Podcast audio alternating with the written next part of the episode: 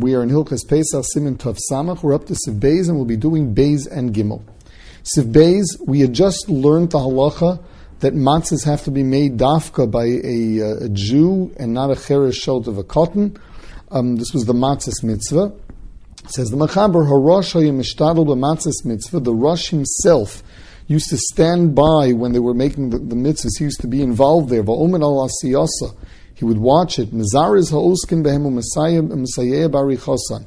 He would go and be mizariz the people, make sure that they're doing a good job and that they're doing it l'shem matzah mitzvah. And he actually helped in rolling out the matzah. V'chein roy l'chol odam lasos li'topel hu b'mitzvah.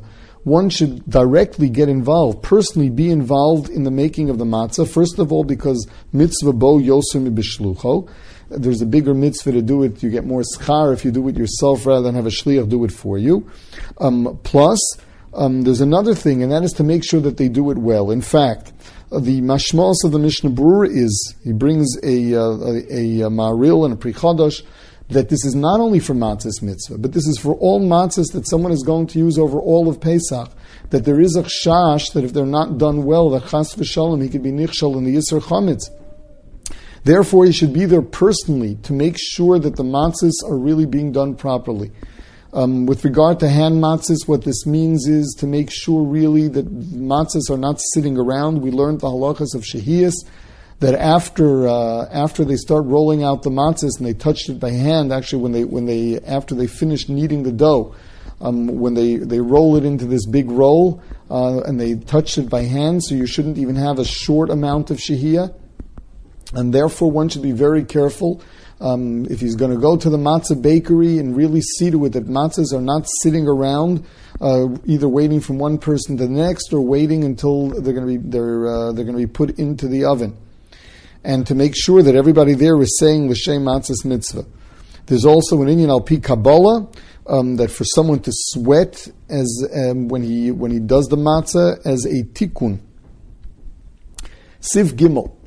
Halosh acher zman iser chometz, someone who is kneading the dough, meaning he is making matzah after the zman iser chometz. And with regard to matzah's mitzvah, we'll see there is a day that the zman, the ikr zman of matzah's mitzvah, um, is at the uh, is at the, the zman iser chometz.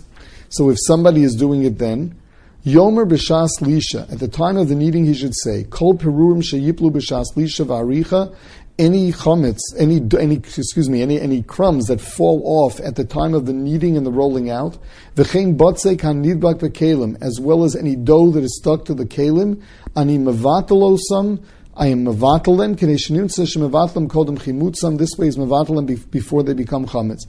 At the zman of Isser, the halachi is that once something becomes chametz, it is too late for one to be mevatal them, to do bittel his previous bittel didn't work, that does not work mikanol abad, is only retroactive to the chametz that he had. We're afraid that as he's making matzah, there are going to be crumbs that turn into chametz. Therefore, he should make sure to be mavatal beforehand that they will not come lidei chametz. Now, um, as far as the lashon, uh, the Mishnah says that he can also say ani mafker, or somebody should not say perurim hefker. That sounds like what you're saying is I'm stating a fact. They are hefker. I'm not. I am not hereby declaring them hefker. Which is bechlal. Whenever a person is doing some kind of chalos, as we call it, um, whether he's separating trumas and maisris or chala, he, he has to say that he is hereby doing it. Stating the fact of what it already is may not be sufficient.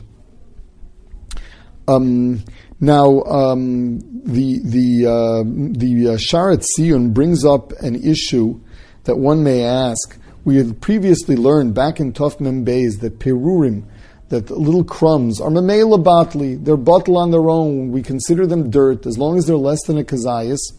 Uh, we consider them dirt. So why does one have to be mavatal them? So the Sha'ar HaTziyun reminds us of uh, of uh, what we learned over there and that is that there's a difference between dry crumbs and crumbs of dough. Crumbs of dough, when you actually get, sweep them together, may stick and one form one piece that's a kazayas. The halach is even if you relate to it as dirt, if it is an entire kazayas, the halacha is that it maintains the shem chametz. Um, not so when you're dealing with dry crumbs, which will not stick to one another, so long as you rely on them, so long as you relate to them as dirt when they're sitting on the floor. Um, if each piece is less than a kazayas, the halacha is that there's no chiyuv biur because they're considered dirt and they are not considered chametz. So the problem and what makes it so tricky when you're making matzah on, on Erev Pesach after the Zman Isser is that these little pieces may stick to each other and they're going to end up being larger than a kazayas, and even though you relate to them as dirt, they will not be bottle.